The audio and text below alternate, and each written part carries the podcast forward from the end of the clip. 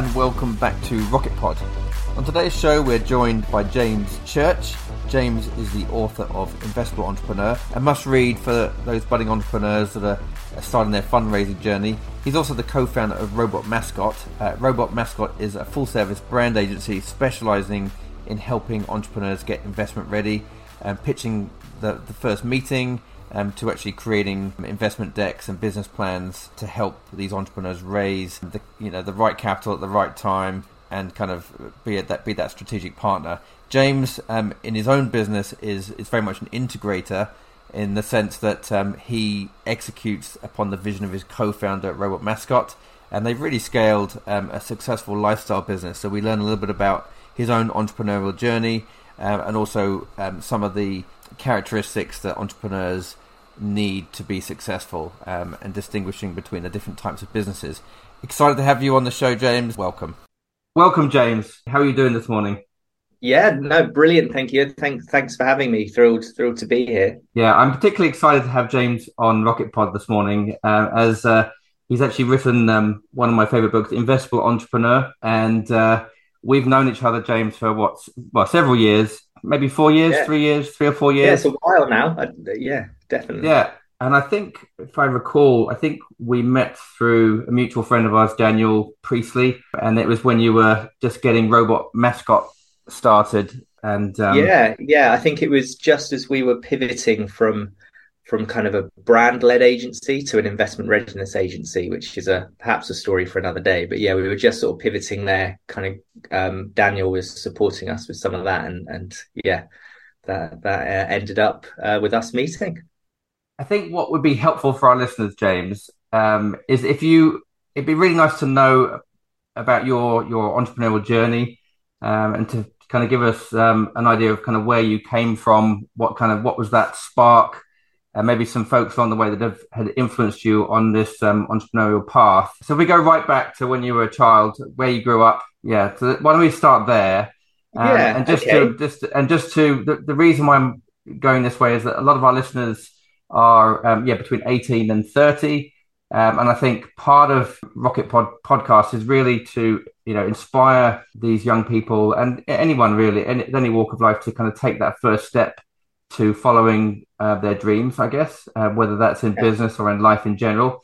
So um, it's just helpful for us to know kind of where you came from. Yeah. So, I mean, I, I had a um, yeah fairly fairly ordinary upbringing. My my father was a was a, a postman that had sort of pushed his way through from kind of uh, a delivery boy on a bike all the way through to sort of senior senior management ended up actually being awarded an MBE for the work that he did through with the post office. Um, oh wow! So so he kind of really um, yeah he he was a hard worker and and and you know left school at, at sort of 15 and, and worked his way up through through into sort of senior management and and kind of launched some of the the post office's services one of them was was sort of cashco which is like uh, moving kind of expensive goods and like jewelry and, and, money around the country. He was involved in the launch and the management of that. So, so I guess um, although he wasn't an entrepreneur as such, I guess that that work ethic and and that kind of that drive to always kind of succeed and achieve more probably came from came from him. My mother was a nurse. Um, so it was a fairly ordinary upbringing in, in kind of the, the suburbs of Norwich um, in the east okay. of England.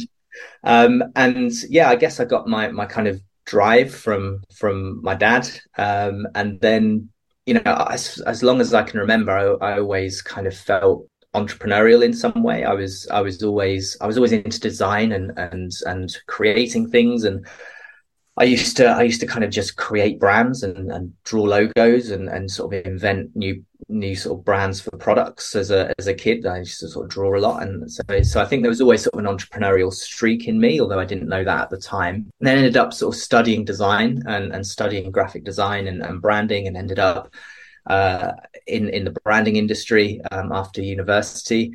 Um, and that's where I really started to sort of see a bit more about businesses and, and businesses starting and businesses kind of building their brands and, and scaling and, and yeah, always really interested not just in the design side of things, but actually kind of ended up talking to clients about kind of more of the operational side of the business and and really kind of getting involved with that. So so I quickly learned that compared to my peers, other other graphic designers, um, it was more than just about design for me. It wasn't about just making things look pretty. I had quite a good mm-hmm. understanding and grasp and interest in kind of how businesses operate and and kind of why they're doing this and and how they're how they're growing and that kind of thing and and and so yeah it's sort of those sorts of experiences kind of led me to to being quite quite entrepreneurial. I, I university was when I sort of first launched a business. I, I, was doing kind of freelance projects at university for small businesses and, and startups within the university campus and that kind of okay. thing design projects I remember having a conversation with my, with my dad in a pub kind of before I went to university, and he was, you know, that kind of like what do you expect from life conversation. Um, and and I remember there saying like, I want to have my own business one day, my own design agency. I thought I wanted at, at the time, um, but I always had this kind of idea of having my own business and being my own boss.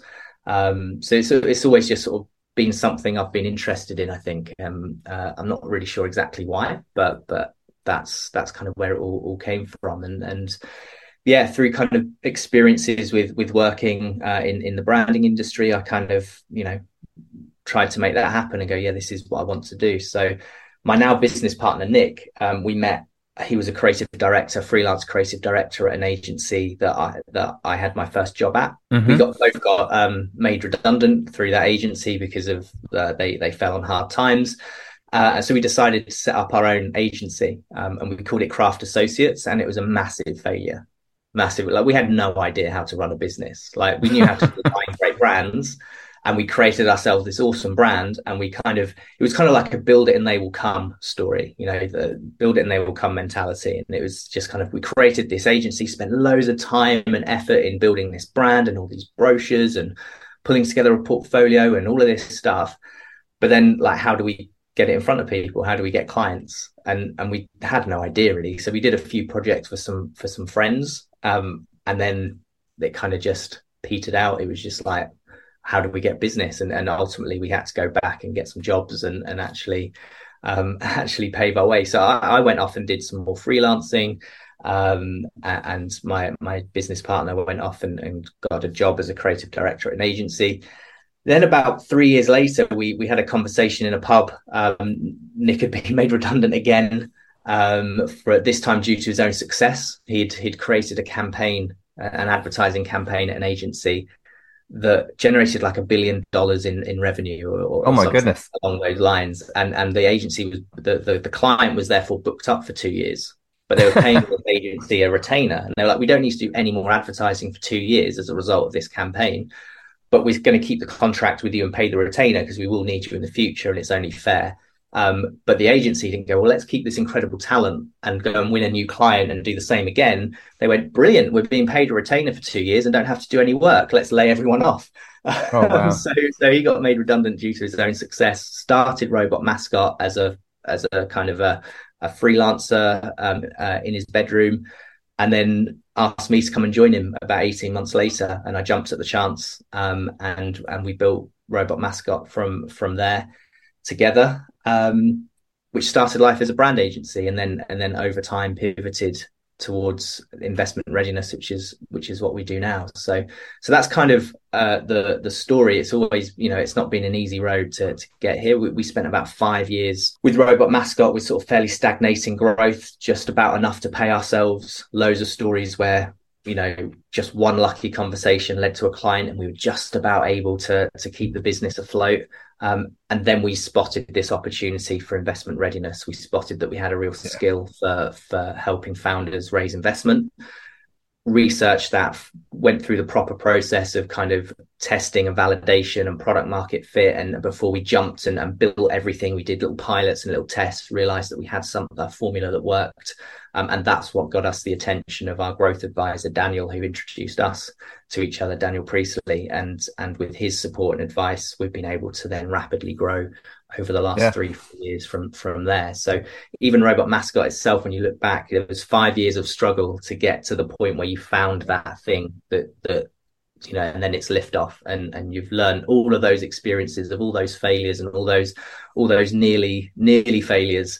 Um, resulted in in us being able to find a niche and then really um, really explode as a business as a as a result. Okay, that's really well. Thank you for um, explaining that. So it sounds like so you and Nick have um, I actually think I may have met Nick at the London Stock Exchange. I think you have at yes. the summer talk, yeah. And um, so from memory, he is quite high energy, quite charismatic character, and I yeah I, I remember f- feeling um, yeah, drawn to him. him.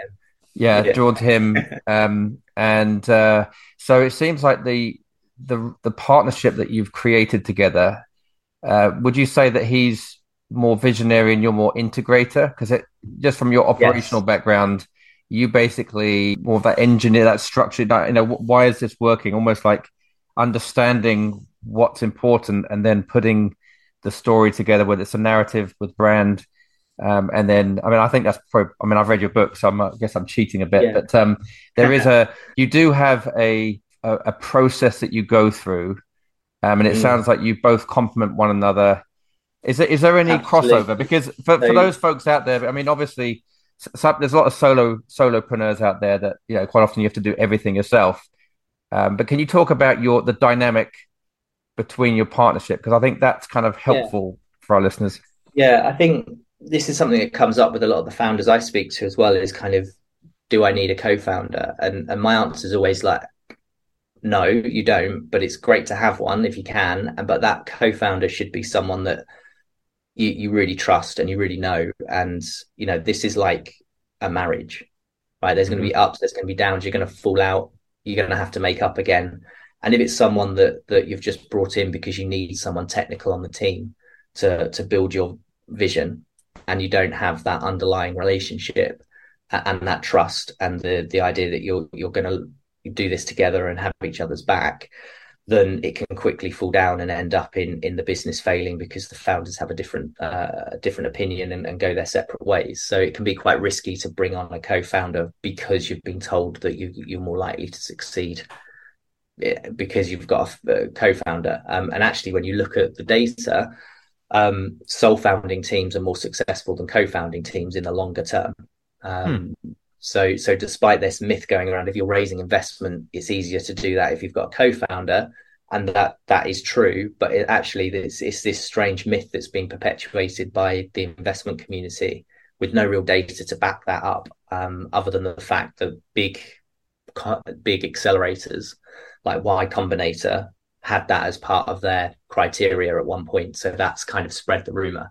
Um, and then when you look at some data, it's actually sole founding businesses are, are, just as successful, if not more successful than than um, co-founding businesses. So I would say it's not a necessity, but it's great to have. But you have to have that relationship because there's been times where where me and Nick have have had big arguments, big rows, fallen out, but then you know you get back together, you have a drink, and and and kind of realize that that's just business and there's still the fundamental friendship there. You know nick was best man at my wedding. Like we're we're friends first business partners second. Um, and and that allows there to be a really solid solid foundation. But but in terms of dynamic as well again probably much like a marriage is that you complement each other. If you've got different personality types but you're all you're focusing towards the same vision. So nick's very much a visionary very much an ideas man um, who who kind of sketches stuff out and has loads of ideas, and then it's my job to go right. These ones are worth pursuing. These ones we could probably table for now. Here's how we're going to make these ones work strategically. Here's how it fits into the overall blueprint and and I'm more of the the operational mind that then kind of brings these things to life. So it was Nick's insight that originally uh, uh, saw us pivot to the um, to to the investment readiness agency. It was him sitting at a at a startup pitch event and realizing noticing this this term he's coined called the zombie stare where all of the investors just have this blank glazed over look when founders are pitching an idea and he was like there's a massive communication problem here. We're experts in communication. Like we should be able to help these founders get their message across and, and raise the mm. investment they need. And then it was someone like myself who went away and did the research to to back up that that insight, formulated the process and, and understood how we can then take what we know, which is brand communication, and turn that into a methodology and a process that's going to deliver results every time for our clients and, and make them 40 times more successful to raise investment. And and you know you know our clients have raised over 200 million to date. You know that comes from the process we've created from nick's initial insight. And it's so it's those kind of matching that visionary and that idea with with that operational kind of blueprint and, and being able to turn that into a into a structured business and, and systems and processes is something I never never thought when I went to university and studied graphic design was something that I was going to be excited by because it sounds really mm-hmm. boring right when you talk about systems and processes but but I've become really excited by systemizing processes and, and documenting things so that anyone can pick up this part of the process and execute on it and we can bring in team members and on board them mm. and they what to do and how to do it and in what order and I found I found that really fascinating to learn as a as an entrepreneur of how to create an efficient process to to execute on this and at scale. That's that's fascinating. So it sounds like the visionary. So the visionary piece that yeah, you've got a yeah a complementary skill set um, and actually, you can, but between the two of you, you found a way to execute upon this vision uh, for Robot Mascot and, and beyond. Yeah. Um, and then sharing some of these best practices or the process with, with these entrepreneurs. I mean, raising 200 million, you know, over quite a short period of time. I mean, that must have yeah, been, that must be in the last few years is, yeah. uh, is an incredible, incredible success. Uh, and, yeah. uh, but a lot, lot of hard work. Like you said, it wasn't always easy. Um, also, you touched on so you're you were friends. So if, if he was your best man at your wedding, because there is because I I think it's a myth that needs to be busted in the sense that eh, you know the um a lot of people say yo you you know you can't go into business with friends, but I would say and it'd be kind of interested to uh, to kind of debate this a little bit. So I I think it's true in the sense that you wouldn't want to go into business with any friend, but clearly this this business partnership works. And you and I, you did note that your friendship comes first, your business second, and and that's uh, that's quite well, must must be quite challenging sometimes when you're kind of in the throes of uh, things, but yeah. maybe not. Um, yeah, so you've made it work through through the pivot of, from brand to to um, investment readiness. There, there's obviously you know there was there was definite tension because there was me kind of producing this book and and you know obviously it was Nick's original insight, and and there was definitely tension there we needed to work through. Um, things aren't easy, um, and but you have to always remind yourself and each other that this is for the greater the greater good, if you like. The kind of this is for us and not me. Um, mm-hmm. Just because there's a personal brand there doesn't it's it's to benefit us and when you start to see the results of that and you start to see the growth and you start to see the cash in the bank that that then starts to reaffirm that, that what we're doing is right and and it's just uh, get you know being clear on how you know with each other about how you know how you feel about things and and have being able to be honest and, and open about those about those difficulties i think and and yeah there's definitely been challenges in the journey i'm not going to say it's all, all all a bed of roses but um yeah, you know, we had a strong working relationship that turned into a friendship. So remember, he was the creative director at the agency I had my first job at. So it was a working relationship first, and we had a good yep. creative partnership yep. in the agency. That yep. turned into a friendship that then turned into us first having a business and failing and then going our separate ways for a few years working in different places and then coming back together and working together again and then setting up this business or, mm-hmm. nick bringing me in when he set up this business and so there, it, has been a, an evolution of over over time and and yeah it, like like any relationship right you, you you meet and then you build you build yeah. more depth to that to that relationship. So yeah, I think the trust really, piece, and, and that's why it always really scares me when when I've got founders with brilliant ideas who have been told by advisors to raise investment you're going to need a co-founder you need to go find a technical co-founder and they spend all their energy and all their effort trying to find this mystical technical co-founder. They don't know anyone. They they they don't know anyone that they trust that they can bring on so they're kind of dating for a technical co-founder. And then they're um uh, and they're sort of trying to bring someone in to share that vision with them. But then they're like oh but it's my idea. Do i need to sell it? Do i need to give them 50% of the company or, or and if you don't there's a there's a sort of strange dynamic between the co-founders. And and it's it, it feels like it's you're, you're trying to force the issue to go and raise some money. And actually when we look at our clients, there's there seems to be no correlation between success those that have successfully raised investment in co-founding teams and those that have done it in sole founding teams. Um, mm. it, you know, you yes, it, there, there's a rumor out there, but if you can document the right things, if you can express what your plans are and who you're going to bring on board to support you, because you can't do everything yourself in the first 12 months after raising investment, there should be no reason why you can't close your round. So yeah, it mm-hmm. really scares me when founders are kind of trying to date for a co-founder and it's not more of an organic, natural conversation where you've got two people who just share share a vision and want to want to work together. Mm. Yeah, that's interesting. I mean, I've uh, just speaking from experience. I yeah, on my journey, my journey raising capital, and you know that I would I would do things differently if I if I was to redo it. Um, um for, for, a starter, I think uh, Robot Mascot would have been a a good choice. Um, in my case, I focused on, I mean, you know, having a great idea, developing a great brand, thinking that it was up to me to raise the money when I didn't really have any experience. Really, I mean, I, I was successful to a point, um, but actually the valuation was too high. You know, um, I ended up putting a lot of my own money in, which actually, I mean, I've got you know major skin in the game. But I think having working with somebody that um, you know ha- has these proven processes in place, and uh, you know, I, I think it would have been probably a slightly easier journey. Um, yeah, but of course, got sometimes you just have to learn. Yeah, you have on. to learn. Yeah, you just mm. have to learn. It's by doing sometimes. Uh, so, yeah. um, so yeah, I think, you... um, yeah, go ahead. No, I was just saying, you know, everything is a. We can all look back at our entrepreneurial journey, I think, and kind of say, you know, I wish I'd done it differently. But that's only because you know what you know now, right? And if I was to go and set up a new business tomorrow, I'd be able to, I'd have 10 plus years entrepreneurial experience to go and do that. And all of the mistakes I've made, all of the things I did wrong that took, you know, a lot of time to get where we are now would be, wouldn't happen. And we'd, we'd be able to, to scale quite rapidly. We'd get to the point we're at now in not 10 years, because it's nearly 10 years since Nick set up Robot Mascot. Is it really? Wow. Yeah. Yeah. So, so overnight success, right? yeah, yeah well, that's it. Everyone looks like, wow, you're smashing it. You're, it's like 10 years it's been. Um, eight, eight, years of that was completely wasted time, right? Or, or it wasn't because we were learning and we were figuring out this this game called entrepreneurship.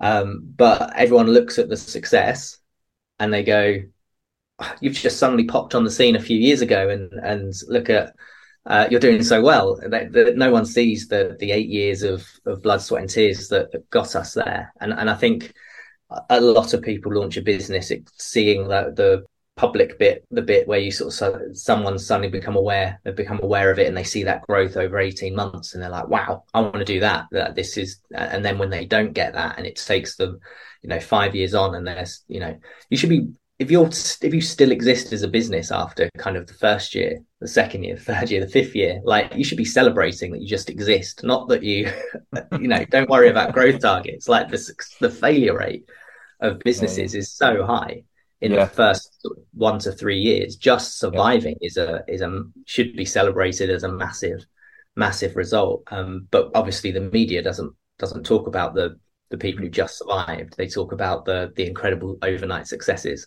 Um, and and I think it's important to if you're going into this entrepreneurial journey to to have some context that it can take years just to kind of get that foundation to then grow from. Um, yeah. No, it, it depends on different business. We're a consultancy, so it's very different to kind of a tech product that's gone to gone, gone and raised hundreds of thousands, if not millions of pounds to kind of launch, you, you, would expect quicker growth than than a bootstrapped consultancy that's kind of reinvested all their profits and, and time and effort into growth and kind of hustled. Things take longer, right? So so hmm. it, it depends on the context of the of the business, but yeah, hmm. you, have got to expect there to be to take much longer than you than you perhaps anticipate, and and to take the rough with the smooth and be relentless if you really believe in this vision you have for this business. You just have to mm. just keep going and be relentless and, and not give up. Um, so, yeah, no, no, it's it's interesting, isn't it? I think you you certainly need to be uh, pretty determined, almost obsessive, you know, tenacious. I don't know, but smart too. You know, there's also, you know, when when do you when do you stop? You know, um, when do you pivot? Uh, as well. Just just out of interest, um, of all the entrepreneurs you've you have worked with over the last few years, especially the last few years, what traits do you do you see a pattern in um, in in traits that kind of I guess gravitate towards success? You know, what what are the hmm. successful traits of an entrepreneur, or yeah, any any so dynamics, any patterns that you've seen emerge? Yeah.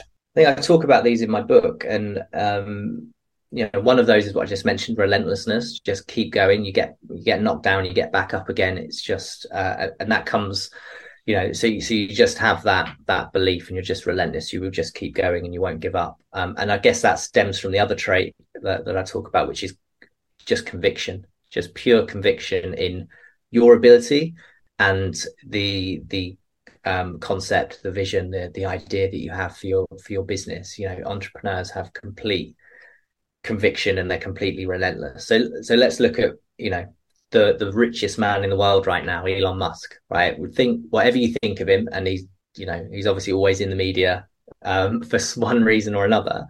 But if you look at his story and you look at kind of where what happened with Tesla and where he was with SpaceX, like he was completely convicted on getting humans to Mars. We take SpaceX as an example, and he was completely relentless in going there. He he had so many failed failed flights that most people mm-hmm. would have given up. I'm never going to be able to do it. And then then finally he managed to get that that first rocket off the ground and and in orbit. And, and was then the first private commercial company to do so, and won a multi-billion dollar contract from from the US government because he had one rocket that went into space after having three or four failures. I think. It yeah, it's incredible, isn't it? He just he would not give up, and and he said we're only doing three. I think he said to his team, "We're only doing three. I've got enough money to do three.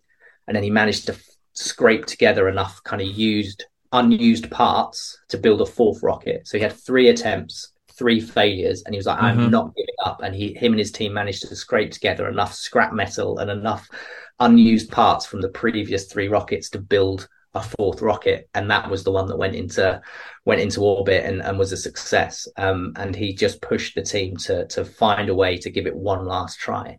Um, and and whatever you think of his sort of man management, and he's you know, and he's quite pretty erratic it's that belief, that conviction, that relentlessness. He was not going to fail at this, um, and and then obviously the rest is is history. And and you know every entrepreneur, whether it's the richest guy in the world or whether it's me standing here as as co-founder of Robot Mascot, has been through that journey of struggle to get to to get to that point of of you know success, whatever success is in your in your own eyes. So. Yeah, yeah no, there, there's that.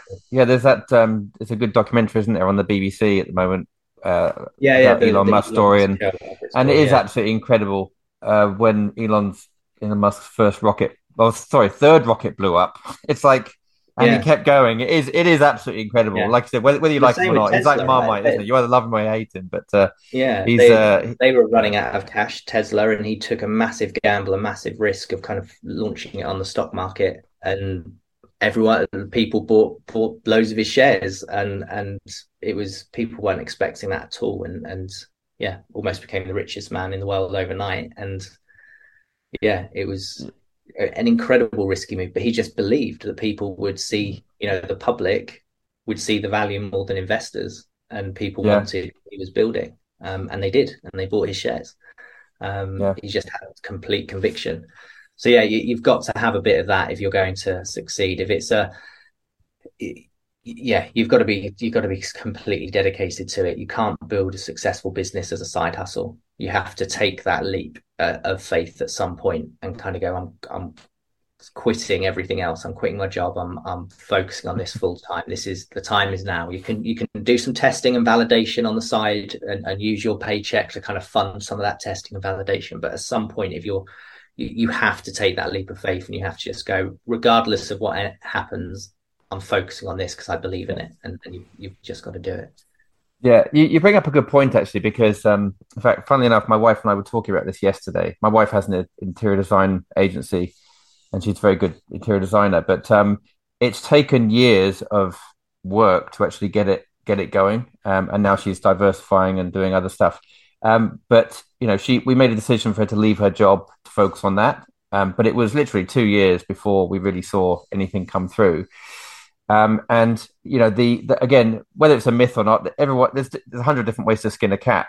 But you know, in an ideal world, you want a job that pays the paycheck, and then you you know you put your time into your venture on the side, and then when it's making enough money, you then jump from one to the other. I mean, that that's kind of the That, mm. That's what everyone's led to believe. But but it does take you know incredible focus and commitment to really drive anything of value. Yeah. Um, and I, I, know that work. I know that model works, yeah. but it, it's just interesting to know whether that is the norm or whether yeah, I mean, it unless depends got, on your family situation, doesn't yeah, it? You've, unless you've got your own personal wealth to to then employ people, or you're able to raise investment, it's unlikely that you're going to raise investment for a side hustle. They're going to want you fully committed to this. Yeah. So really, that leads to whether you have friends, family, or your own money to to um, employ other people so you can keep your job which just seems mm-hmm. bonkers. like you, yeah. you, have to have full time bodies on this during working hours. The first yeah. few years is hustle you have to be meeting people you have to be pitching the vision you have to be opening doors you have to be building partnerships with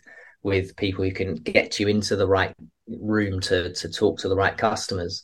Like all of these things have to happen and you can't do that from your laptop in your home office uh, uh yeah. on an evening and a weekend. You you have to you have to take that leap and you have to be kind of commit all your time. You know the the first few years of robot mascot we were you know spending all day networking uh, events and speaking to people and traveling wherever we had to across the country to sort of meet people just to just to have those conversations and open those doors. And all the work all the delivery ended up happening at evenings and weekends. You know mm-hmm. the, the, the daytime was spent trying to find business and build relationships and partnerships. And the the evenings and weekends was when we actually delivered the projects for clients and did the work um, because there just wasn't enough hours in the day to to to get everything to get everything done. And you've yeah you've just got to be completely committed to to, mm-hmm. to making this happen um, yeah. if you, if you, have any level of success i think. Yeah and if I, if I think about my journey i mean i, I left a well-paying job um, ended up cashing in my pension in the us spent all my pension and borrowed a bunch of money. You literally and, and i've got you know family of five. Um, i wouldn't recommend yeah. it guys no. it's been I tough. Mean, but most people a, yeah, would but... say, most normal people would say you're mad. But for most yeah. entrepreneurs, that that it makes I'm... total sense to do that because I'm completely convicted on my idea and it's going to be a success and and it's going to this is going to be massive and it's going to be you know I'm building value here that's going to massively outstrip the value of the pension I've just cashed in. Yeah, like, exactly. Pay, I'm going to pay that back tenfold, if not thirtyfold, in in five years' time. Like that's that's the mentality of a of a of a visionary of a of an entrepreneur. Mm-hmm. um, and, and that's the lengths that that many will go to to to get it off the ground and to make it happen. Um, but most yeah. normal people would say you're completely mad. like, I think you have to be a little bit mad. I mean, yeah, there's been yeah. times when I've been, to- I, I realize now, totally delusional. and I admit it, hands up. Yeah. It's almost like you, but you have to go through it. Um, every entrepreneur is so. in, in, in, some way. Um, like but, they just have yeah, it's just complete faith and conviction in their own idea and their own ability. So let's talk about um, let's switch gears a little bit and talk about the different types of investment. So let's just say, yeah, this one of our listeners is ready to, you know, take that entrepreneurial plunge. However, however they're going to do it, they've got this conviction. They really want to go for it. Can we go kind of go back to basics as far as the different? I mean, number one, do you do you need investment? Is that you know, or is that you know, do you not need it? Um, um you know, yeah. what are the different investment channels and then, you know, um, is it? Can we talk about taking the wrong investment? Because yeah. not all, even though it's all money, but it's not all. I know there's it's well, it's actually, but you can kind of go into that. Uh, we we both know that that isn't the case. But um, could you kind of walk through, you know, what this yeah, let, young so entrepreneur is going to face? What whatever stage of life they're at, they could be in their forties, yeah, they could be in their twenties. Yeah. So should we start with? Do you need to raise investment? Because that's a really yes, important yes. question. Let's start there. A, a, lot of founders think that they perhaps right should. Back keep talking. Uh, and uh, and uh, you know they perhaps think think they should raise investment, and perhaps they're they're entitled to to it, and that there's loads of loads of stories of founders raising investment, and um, they they they think that they should be able to to also do the same. But but not every founder needs to needs to raise investment. And and it only certain types of business business models and and and ambition should raise investment. So in my mind, there's two different types of businesses, right? There's a lifestyle business, which is building a a consultancy uh, type business with sort of eight to ten, maybe twelve employees, turning over a few million a year.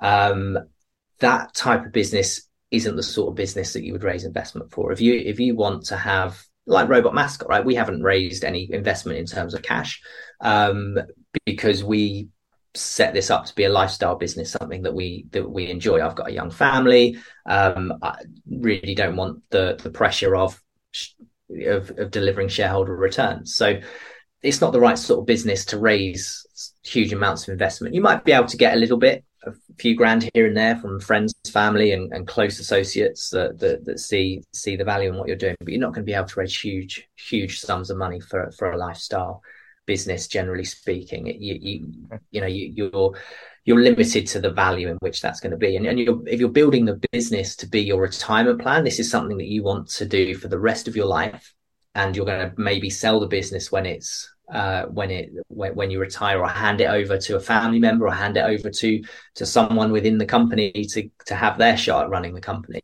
um, and you've made your money out of it and you're just going to step back that's not the type of business that needs to raise investment the ones that raise investment are performance businesses ones that see themselves growing from a fledgling business into a multi-million pound enterprise with 30 to 40 plus staff, tens of millions in revenue, and a valuation of, of sort of 50 million plus. If if that's what you want to build, then you need to go and raise investment for it because you need, you know, there is lots of uh, there's going to be massive cash flow gaps in getting there. You can't bootstrap that. You're going to have to spend a huge amount of money up front to get the kind of the, the, the systems, the processes, the, the technology, or the, the or the intellectual property built um, to launch it into the market to get customers at speed you know you, are going to need to raise investment for that um, so this has to be something that you could build into an exitable position within five years if, if you're not if you've not got that focus then it's unlikely that you're going to to be the right type of business to raise investment.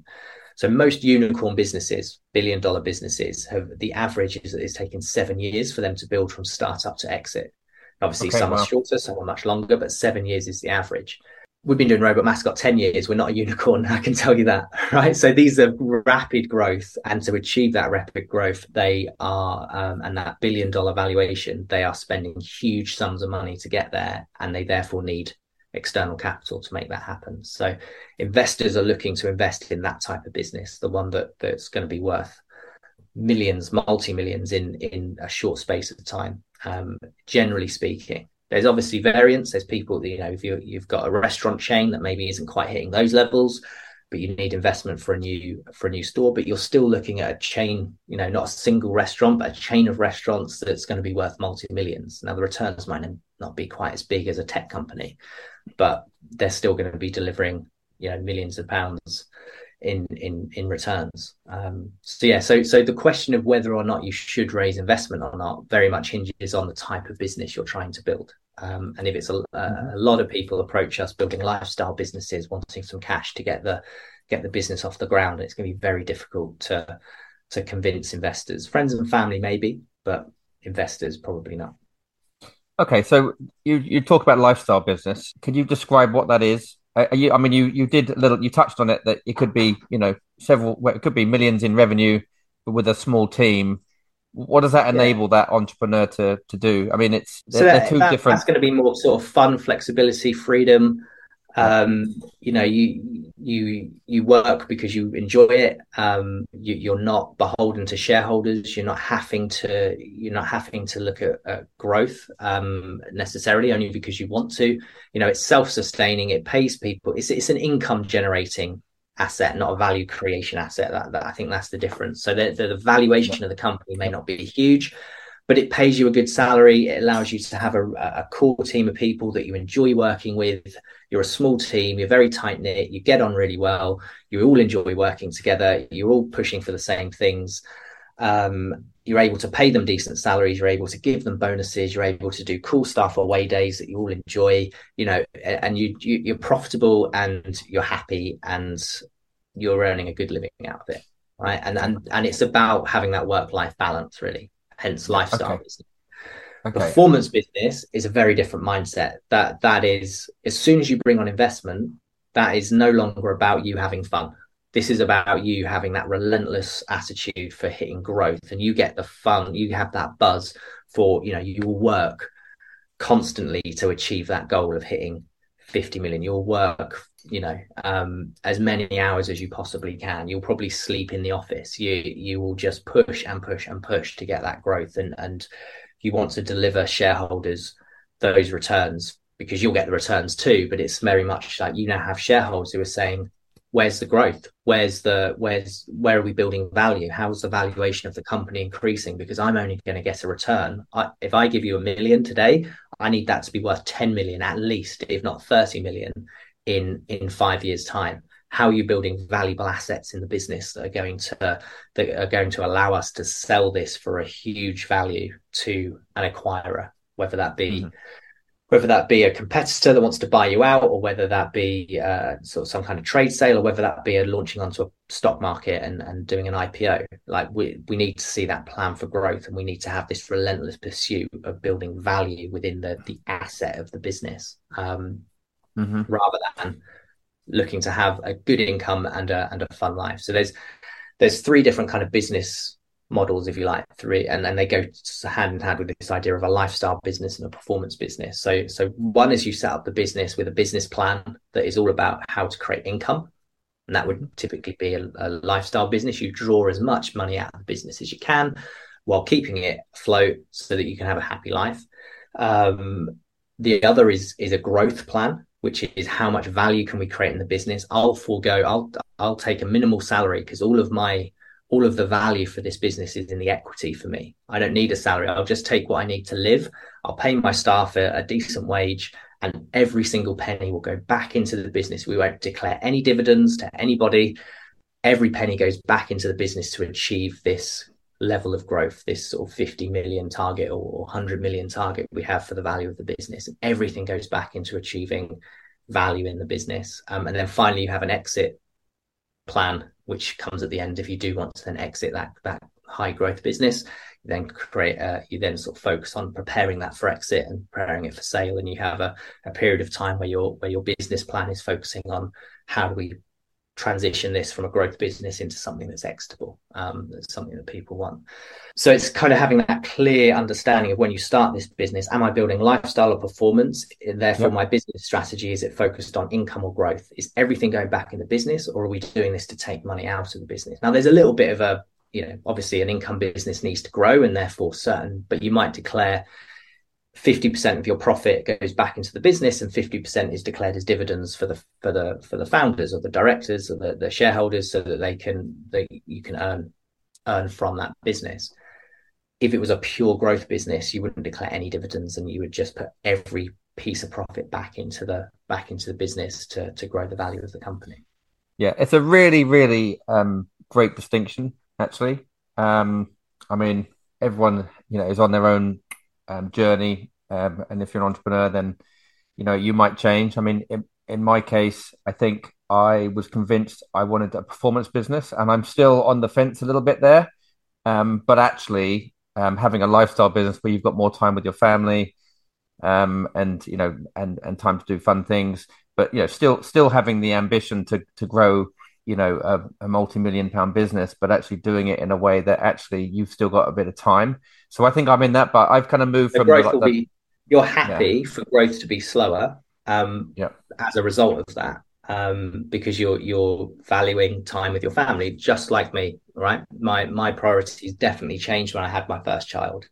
We started robot mascot. I was you know had no children, no real commitments. I could work all hours, and and that allowed me to get Robot Mascot off the ground. Um, now I've got kids. It's like actually, you know, I want to I want to spend time with them. And when perhaps when they've you know when they're sort of 13 14 they, they kind of care about you less they're like they don't want to hang out with mummy and daddy anymore um, perhaps that's the time which i'll look I'll, I'll position myself back into kind of the mindset of growth and the, uh, yeah. so at the moment we are growing robot mascot and we're growing it rapidly we've uh, we've achieved kind of two three hundred percent growth year on year for the last yeah.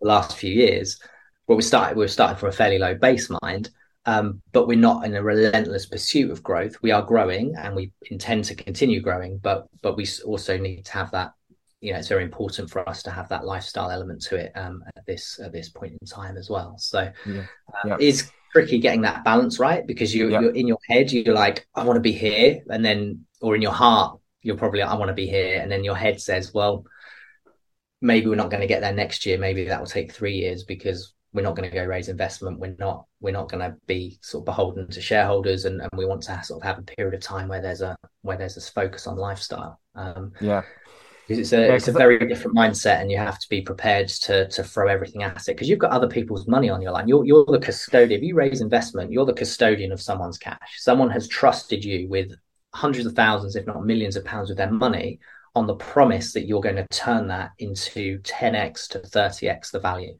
if not 100x. Like VCs are expecting like 100x, so they give you a million, they're expect, expecting 100 million back. Mm-hmm, mm-hmm. Like, it's your responsibility to make that happen once you take their money. So why don't we just kind of delve into that, the different investors and the motivation. So you, we've we've obviously got angels, we've got VCs, and then there's there's PE. You know, after I guess when they're ready mm. to scale. Um, I think for folks listening that are considering starting a business, I think yes, do you want to build a lifestyle business, business or a performance business? Um, and then the different investor profiles. Could you can you talk through the different like the pre-seed, seed, yeah, and so yeah, um, different scale, different rounds of, of investment, or, and they they Series A okay. come across again, I kind of articulate this in my book. I, I use the uh, kind of a fundraising journey as a as a as a process to talk about this. But essentially, it's a great book, everyone. By the way, so what's it? Invest, it's called Investable Entrepreneur Investable by James yeah. by James Church. Um, it. It's um, it's it's a it's a definitely a must read for anyone that's considering starting a business. Thank you. So there, plug there for you. Basically, there's there's four key phases of of a business, but and we're talking about ones that will potentially go on to raise investment now. So we're looking at performance businesses. Um, there's four key phases. The first is the bootstrapping phase. That's where you have to invest your own cash, your own money, um, or friends and family money um, into. So you you might sell a small equity in your business to friends and family they just want you to succeed. They have no real, they have no idea whether you're going to be successful or not, but you're going to give them some shares in return for sort of seeding you kind of a, maybe 10, 20, 50K to, to kind of build a prototype or get something off the ground or, or, or pay for your living while you focus on this full time. And that's either your own cash or it's uh, sometimes friends and family. Um, that, that invest into the business, but they're really investing in you. They're not investing mm-hmm. in the concept; they're just supporting you. Um, that's the the period where you really want to be kind of proving the concept, getting validation, um, trying to prove that this is a concept worth pursuing and it's something that could scale and could scale massively. Um, and there's a real interest. Basically, it's something the market wants and it's something the market needs, and you've got the evidence to prove it. That, that's what you're trying to do in the bootstrapping phase. Um, and that could be your first round of investment, like I say, self-invested or, or in friends and family. You then move into the um, startup phase, and this is where you're trying to get from an early stage concept where you've proven the market need, but you're trying to build something, you're trying to launch something, and you're trying to get to usually your first kind of million pound in revenue in terms of in terms of annual annual revenue, or if you're a, a subscription business, 80k a month in in recurring revenue there's um, three kind of phases, three investment rounds associated with startup phase, or two, two really, two main, uh, and and that's pre-seed and seed. So pre-seed is your first sort of 150, maybe up to 300k investment, usually from a from an angel investor or, or a number of angel investors um, that, are, that are kind of they're either professional investors or they're high net worth individuals. Perhaps they're people used to your ex boss or um, founders of other companies who have capital and they are looking to invest. Maybe, maybe they really understand your sector really well. Maybe they're potential clients of the future and they see the opportunity here and they want to be a part of of that journey because they can they can they really understand the niche. They're probably the most likely people to invest at a pre-seed stage. So they're going to invest kind of um, uh, yeah, to around about 150 to 300k usually in a in a business. But there there are examples where a piece of financial technology, a client of ours has raised 700k as a pre-seed round with nothing oh, more than a click prototype. Pretty so hard. these are just general rules, and they can they it could be much more or much less. There, there's people that have raised millions of pounds in pre pre-seed, but usually, typically, you would say it's sort of 150 to 300k um, just to prove, build the prototype and sign up your first few customers. That's that's really the the goal. Um, so you're you're kind of proving that you can build something, a very early version, not all the bells and whistles, but just a very early version that solves the main problem. and you're signing up your first few users or customers to it. Um, that's the pre-seed. Then once you've achieved that and you've maybe got your first kind of couple of grand a month in, in revenue, really small early revenues, you could, you're then in a position to raise your seed round. And the seed round is all about kind of doing a, a more formal market launch and trying to get this to a million in revenue, like uh, to a to a point where you've got 80k a month in recurring revenue, or your, or your annualized revenue is is in and about a, a million a million pounds or a million dollars depending you know just just that million number is a it doesn't really matter the currency. That million that million number is is the important the important it matters um, so that's what you're using that money for and you're, you're, usually going to kind of early stage funds or you're going to more sophisticated angel investors perhaps your original angel investors are reinvesting in in this round because you've achieved success and they want to continue to be part of the journey and they want to they want to keep their shareholding um, and then the, the third round is, is where you start to transition from startup into growth. And that would be your series A round. And that usually only kicks in, like I say, when you when you hit that million revenue mark, that's usually when people try to raise series A prior to that, and you can, and it depends on the business model and the sector. And, and but as a general rule, you're, you're hitting that million revenue. Once you hit that million revenue, you'll actually have venture capitalists come to you. And it's usually the venture, mm. venture capitalists that are, that are that are investing at that Series A round, they'll start seeking you out when when you start hitting that million revenue mark and kind of saying, "Do you need investment? Like you're doing well. We want to be. We want to know." Mm-hmm.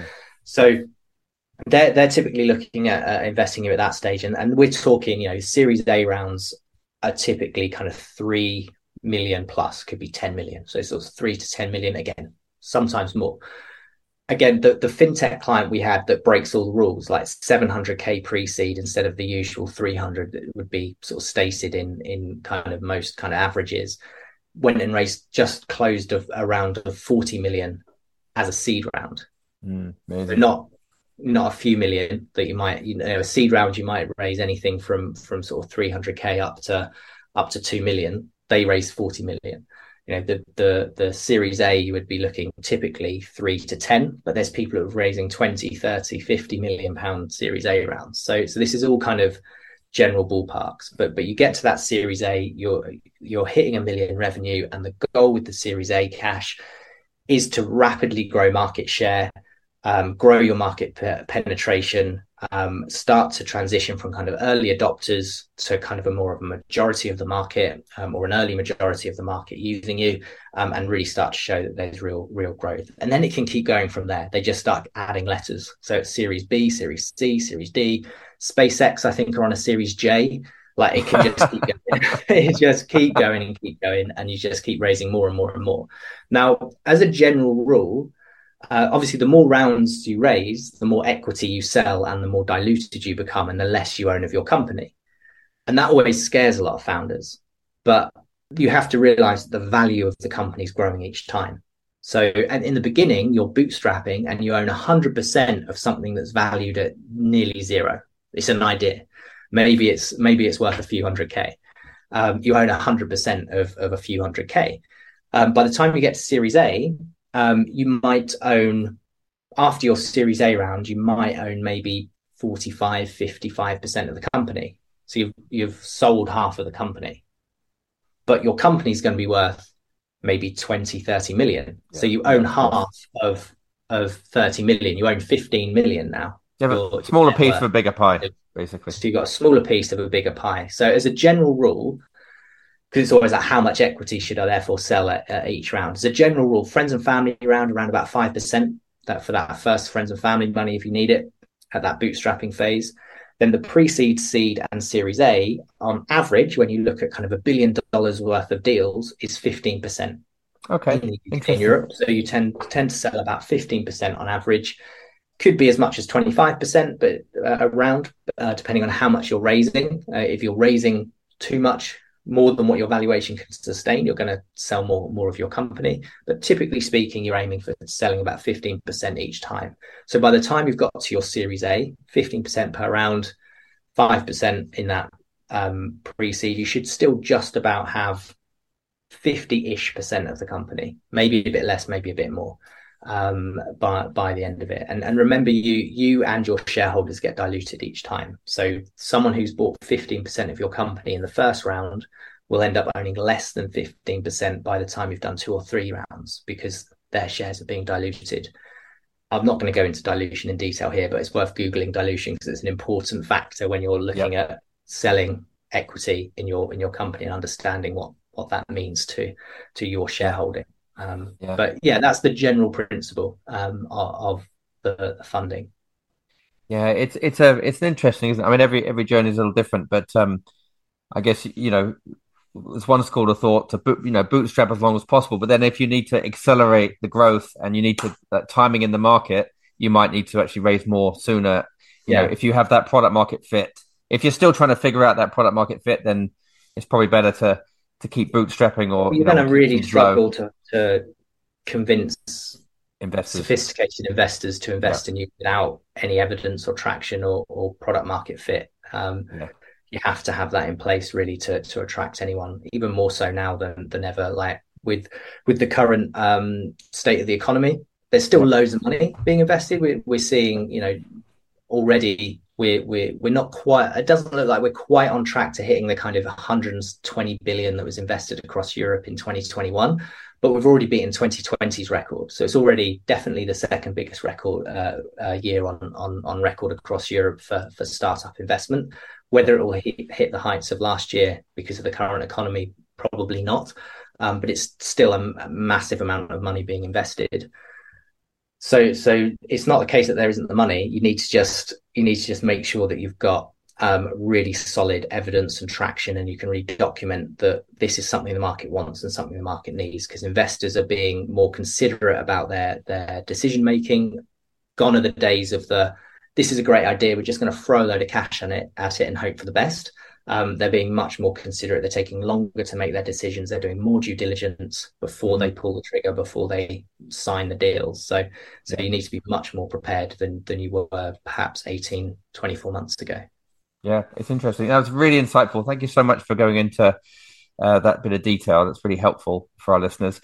Um, so, um, just about Ro- Robot Mascot. So, obviously, you have described in a range of different businesses that you've supported up to you know 40 million and maybe some of the other ones are you know they need less of a seed round um, who is your perfect customer? So um, for those listeners out there that could actually be potential customers for robot mascot. Yeah. Um, uh, could you quickly describe your perfect customer? I know we're kind of running out of we're kind of getting yeah, um, so, close to the end of our time together.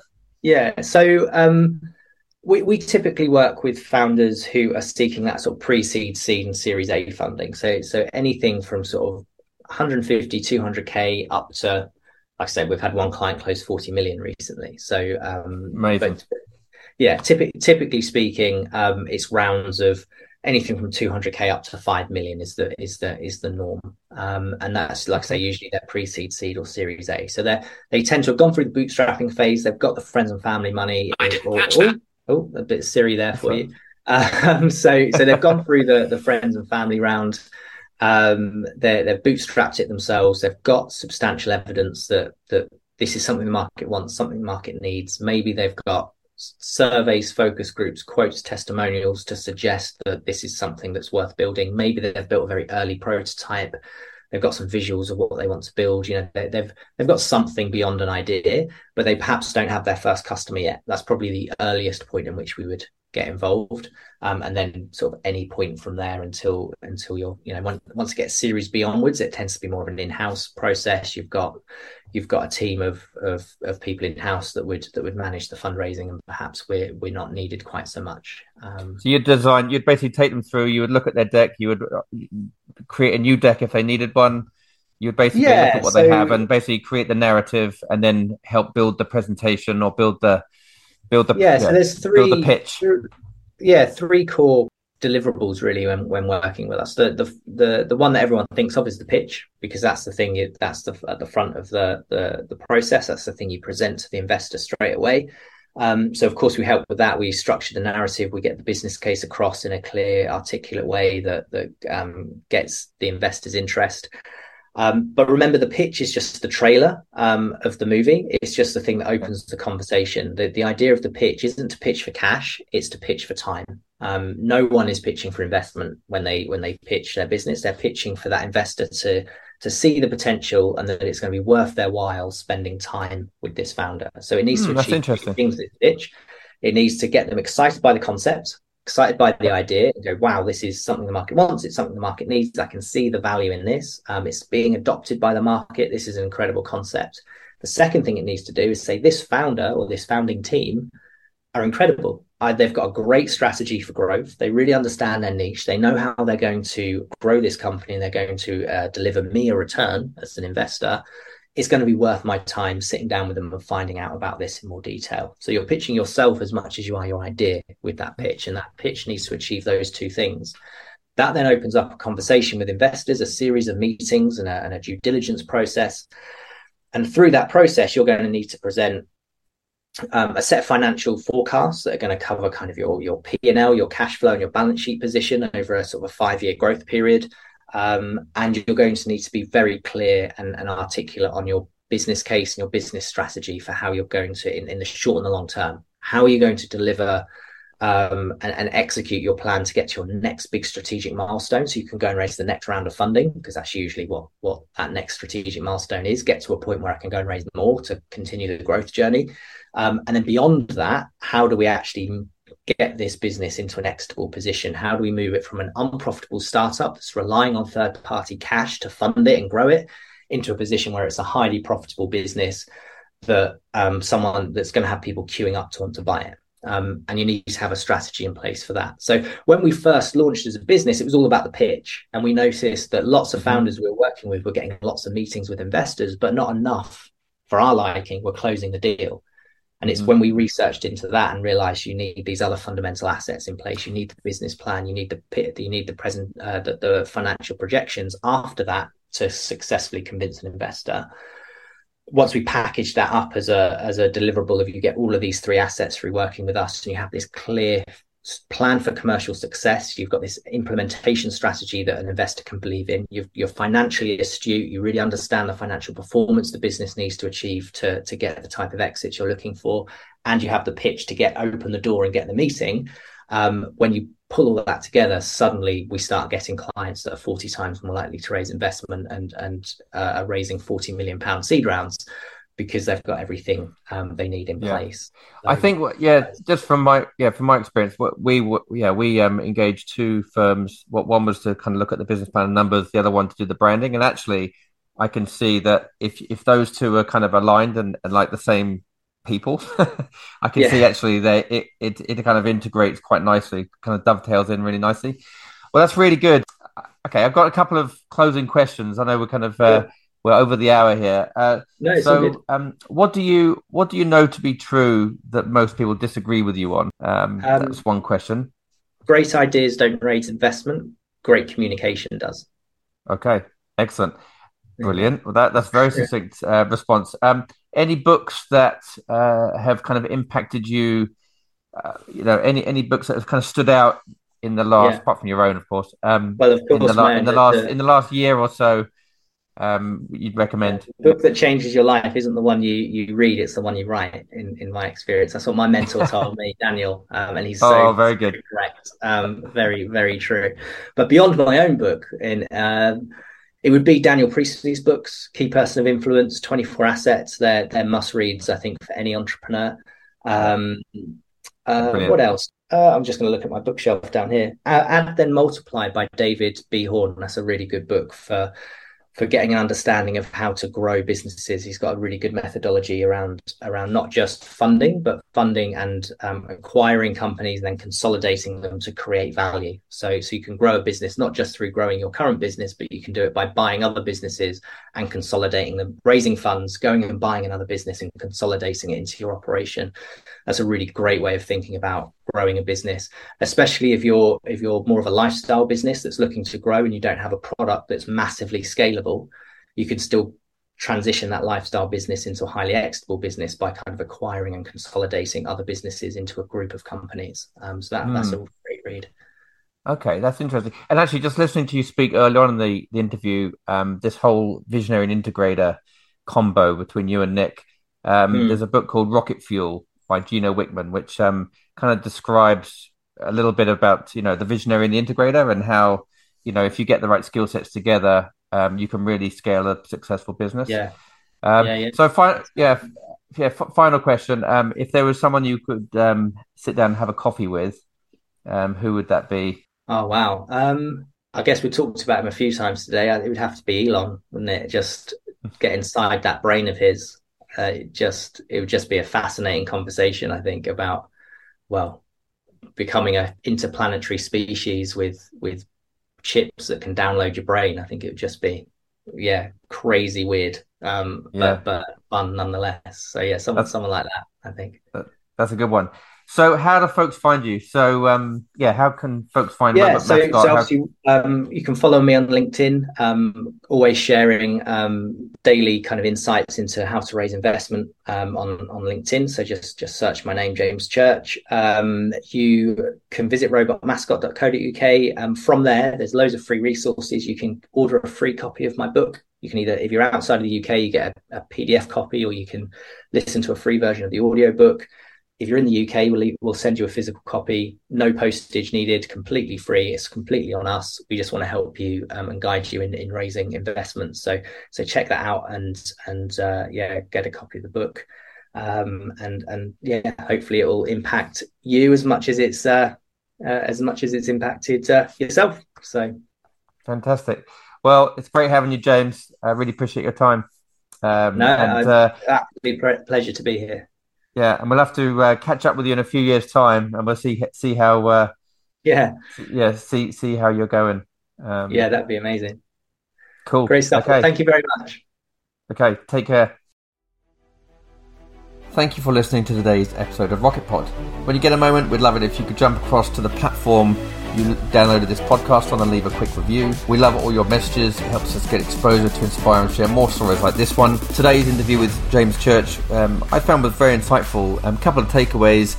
Uh, kind of myth busting. You know, James is partnered with with his one of his best friends. In fact, uh, his business partner was the best man at his wedding. So this can work um, if you if you find the right friend. But he did say that um, you got to put um, you know friendship first and business second.